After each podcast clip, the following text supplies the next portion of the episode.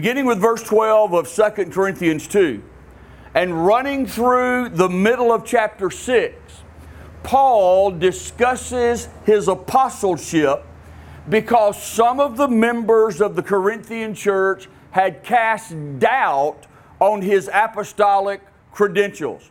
The section of scripture that we just read forms an introduction for that defense. In these verses, Paul strikes for us the theme of his ministry. Paul tells us that he wanted to live his life triumphantly. Paul wanted those whom he encountered to witness in him triumphal living. And isn't that what we all want who follow the Lord? We want the people who cross our paths to see us living victoriously. You know, what difference does it make being a Christian if you are living a life of defeat and a life of despair? Now, I want you to take a look at verse 14 again. Thanks be to God who always leads us in triumph in Christ and manifest through us the sweet aroma of the knowledge of Him in every place.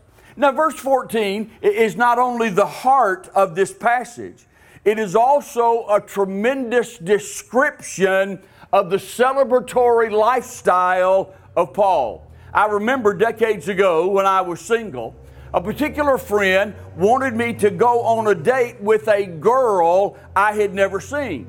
He showed me a picture of what she was supposed to look like. And I've got to tell you, it was a pretty good picture. However, when I met her, and maybe some of the guys will understand this, she didn't look much like the picture. Well, I think the Bible is like that. It shows us a picture of what the Christian is supposed to look like. But unfortunately, many Christians oftentimes look little like the picture. Now, let me show you something the Bible assumes that we are going to be triumphant. Now, I don't have a lot of sympathy with those who say we can't expect God to work with the same measure of power today as He did in the days of the New Testament. Some of us have never been trained to expect the supernatural in our lives, but that's not in the Bible. God assumes that when we go into life as followers of Christ, we are going to be triumphant. That's the picture that is presented of us. And yet, if you were to look at the one sitting next to you, is that the picture that you see? If the one sitting next to you were to look at you, is that the picture they see? A triumphant life. But regardless of the answer to those questions, here's the question that I really want to address this morning. What is the door that opens the way to triumphant living? Well, verse 14 reveals that Paul's life was continuously and completely triumphant. I want you to notice the words he uses in verse 14 always and in every place.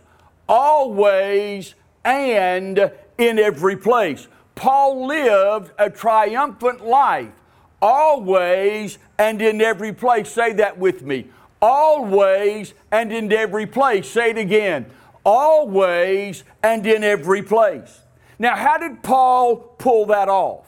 Well, the answer is found in the first half of verse 14. Look at it. God always leads us in triumph in Christ. Now, that phrase is the key. That phrase is the door.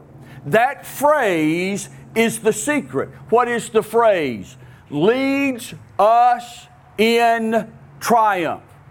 That phrase, in its background, refers to a military custom that was often put on display in Paul's day. when the Roman army waged war and the battle was over and the victory secured, the general would dispatch a messenger or a runner who would run all the way back to Rome. He was called a herald. As this herald reached the city streets, he would begin declaring that the Roman army had been victorious. Then immediately the city would begin making preparations for a victory celebration. They would burn sweet smelling incense in all the temples, and you would know that they were getting ready for a victory parade.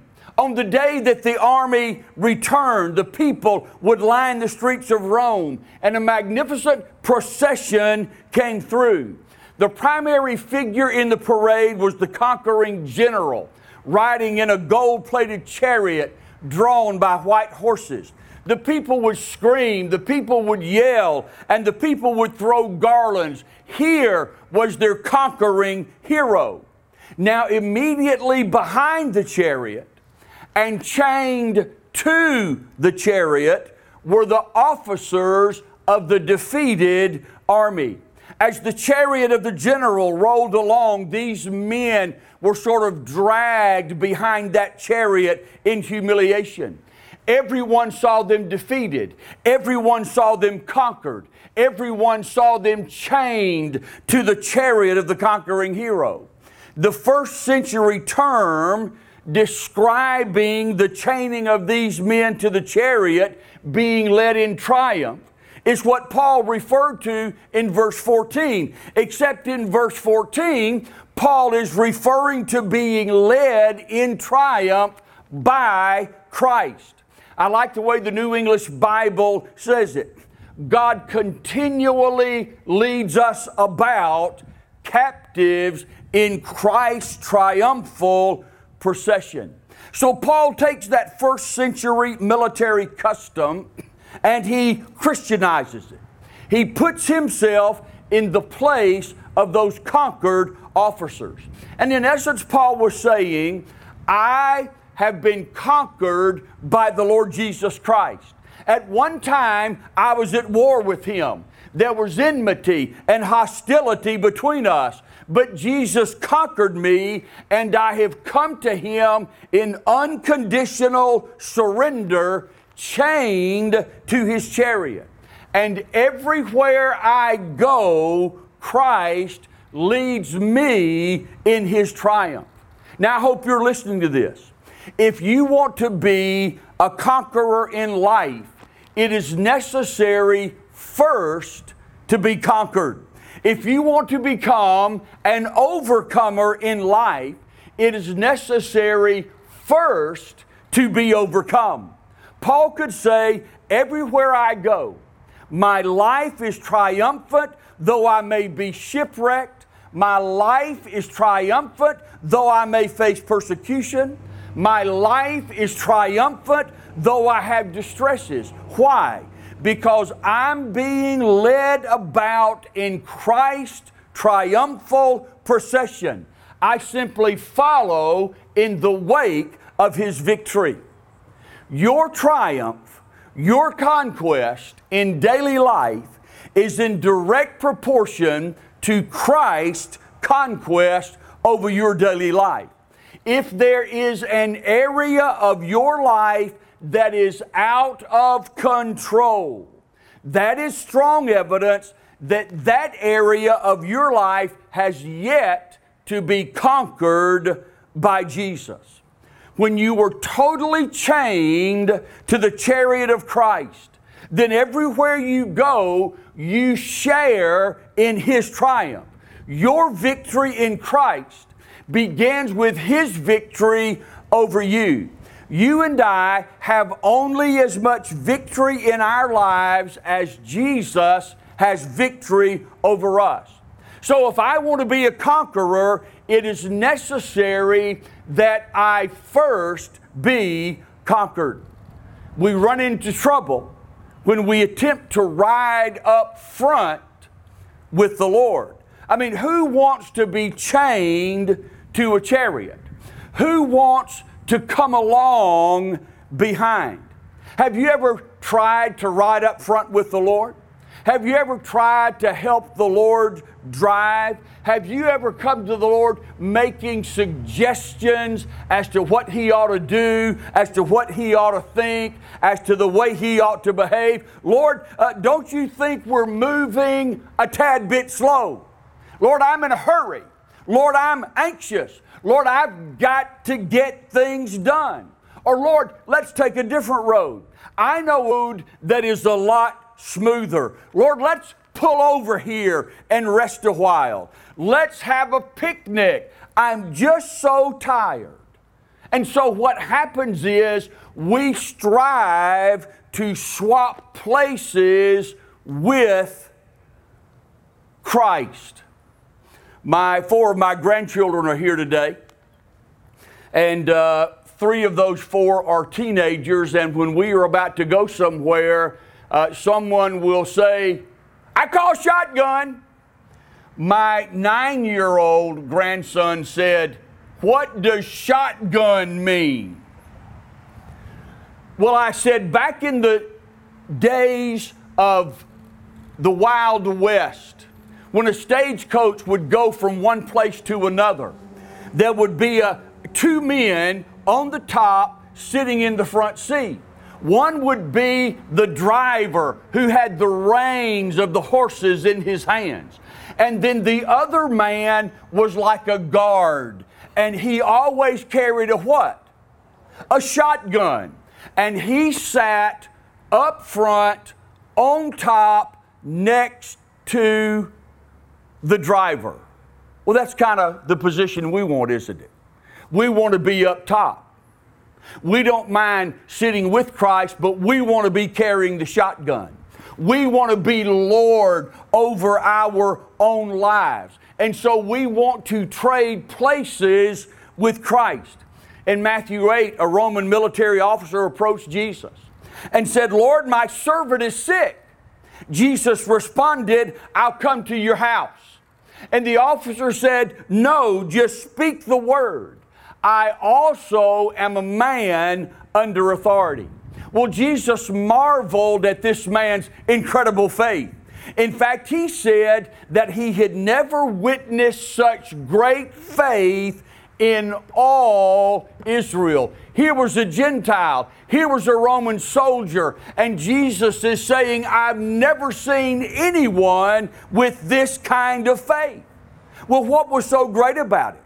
Well, this military man, a centurion, was under the authority of a higher ranking military man. And he himself had 100 men under him. As a result of the centurion being under authority, he had authority himself over a hundred of the emperor's men. So, do you see the principle? The Roman officer was under authority. Therefore, he had authority. If he rebelled against the emperor's authority, he then lost that authority over these hundred men. The key word in the centurion statement is the word also. I also am a man under authority. He is comparing himself to Jesus. Jesus lived under the authority of God, therefore, Jesus had authority. Lord, uh, you, you don't have to come to my house. Just speak the word, and my daughter, my child will be well.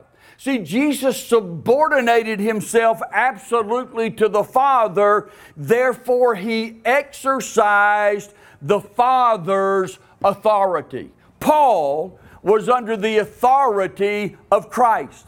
And everywhere Paul went, he preached and he lived triumphantly and with authority.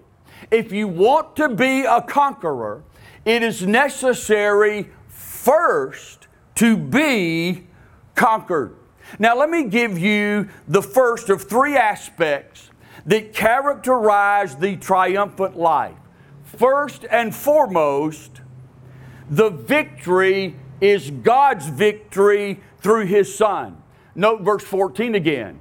God always leads us in triumph in Christ. Now, what does that tell us? It tells us that it was not Paul who was triumphing, but rather it was God's triumph in Christ. Now, watch this.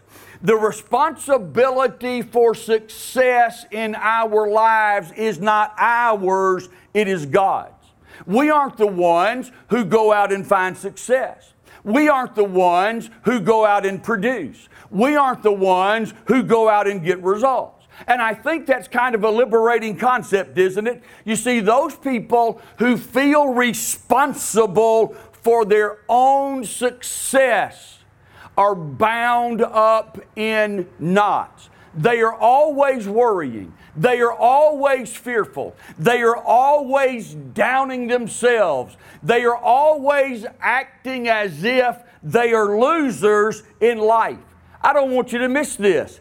It is God's victory. He does it. And when He does it, according to verse 14, He manifests through us a sweet aroma. And it is the manifestation of this sweet aroma that draws others to Christ. It's not your persuasiveness. It is not your cleverness that draws men to Christ, but the sweet aroma that comes through you from God. Uh, can I ask you something? Have you ever hugged somebody and they smelled good? Any, anybody here, has anybody ever hugged anybody? You, you've done that. And when you hugged them, you said to yourself, you, this person really smells good. On the other hand, have you ever hugged someone and you said, whoo wee? I believe that person needs to take a shower. I believe that person needs to put on some deodorant. I believe that person needs some spray on, some rub on, and some slap on, whatever they need. They need it. Well, we give off an aroma, and that aroma is sweet. It is sweet when it is manifested through us when we are following in Christ's triumphal train. Now, let me ask you a question.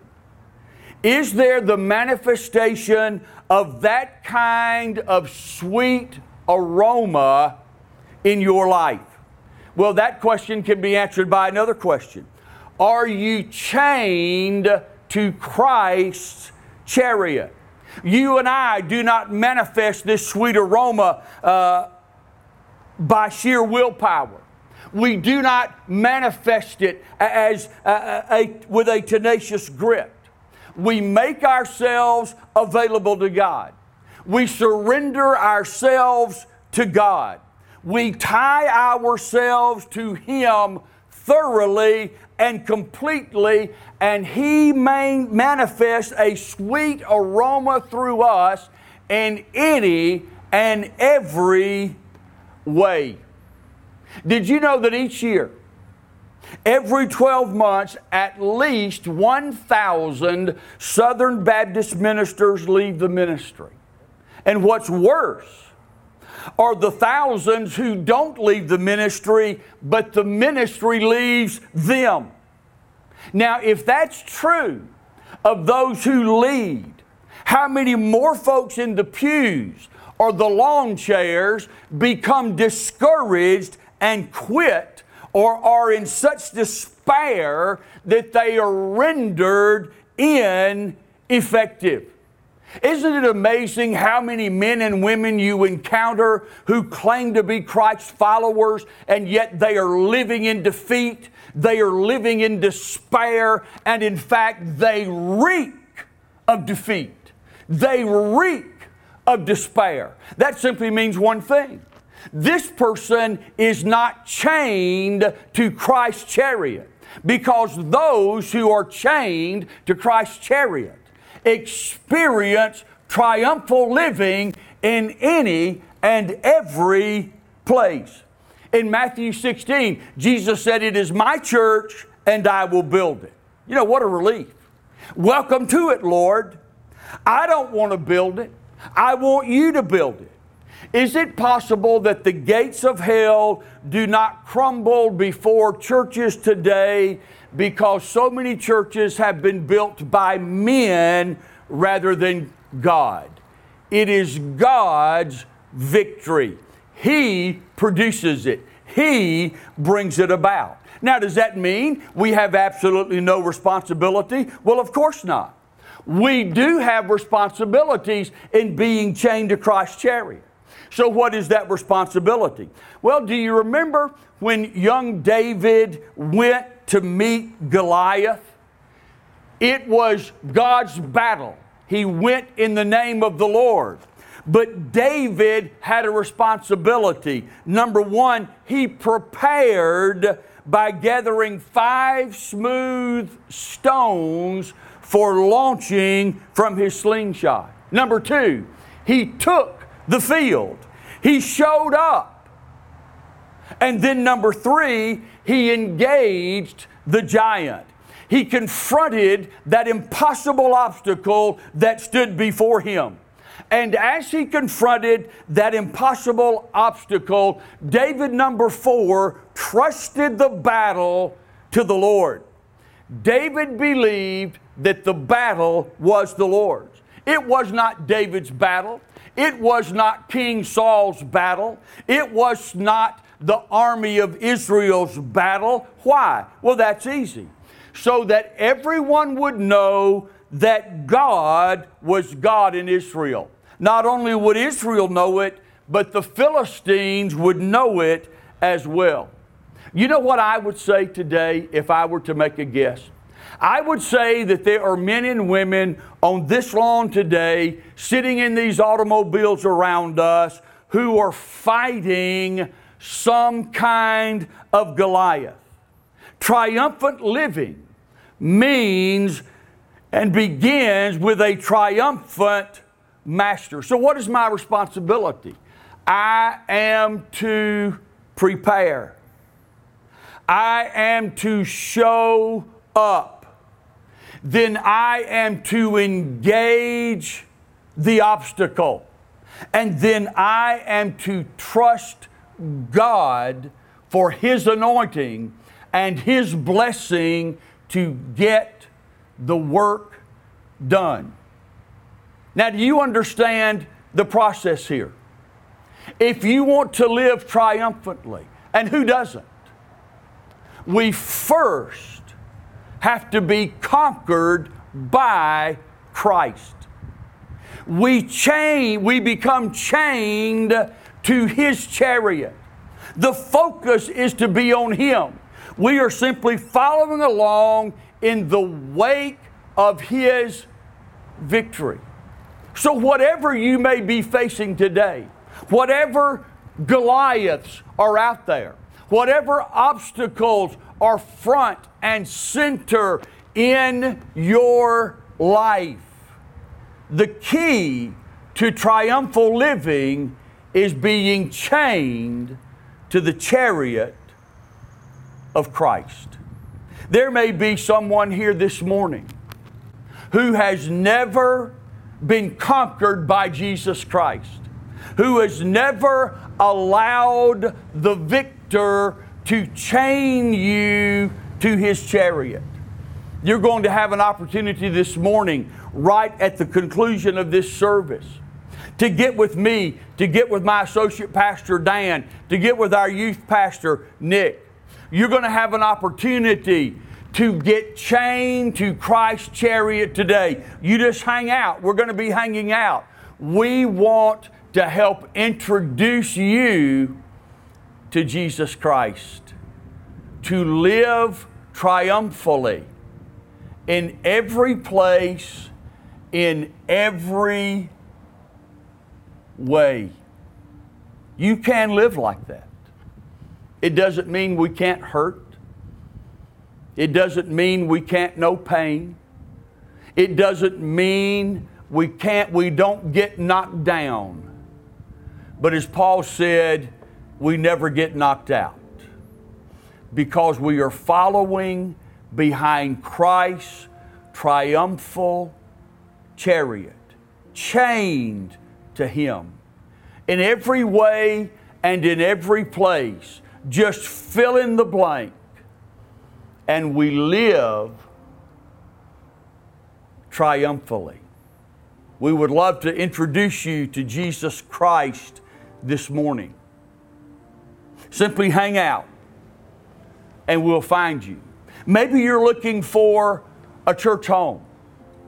I would love for you to make Countryside Baptist your church home. Many of the people sitting here today, both in cars and on this lawn, have joined with us in the last five and a half years of my ministry here. So many here are new. God has called them and drawn them here, and maybe He's drawing you today. So we'd like to talk to you about joining and standing with the Countryside Baptist family. We're going to be hanging out. We'll find each other and we will talk about becoming a member of this magnificent family of God located right here in the heart of Pinellas County. Let's pray together.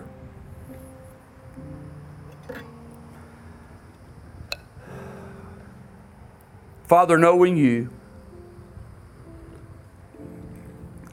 is the most magnificent, marvelous opportunity that a man or woman can have. Being chained to the chariot of Christ, following in the triumphal wake of his victory. As how we give off that sweet aroma of Christ in every way and in every place. And people are drawn to you. So, Father, I, I don't know what's going on in the lives of the folks who were here today. Some with the desire to be chained to that chariot. And that can happen for them. Some who are being led this morning to join with us here at Countryside and become a part of this family. Lord, some for recommitment, some for rededication, some, Lord, for renewal of their faith. Just have your way here today. And then lead us day by day, moment by moment, in your triumph. And what we pray, we pray in the name of Jesus Christ. Amen.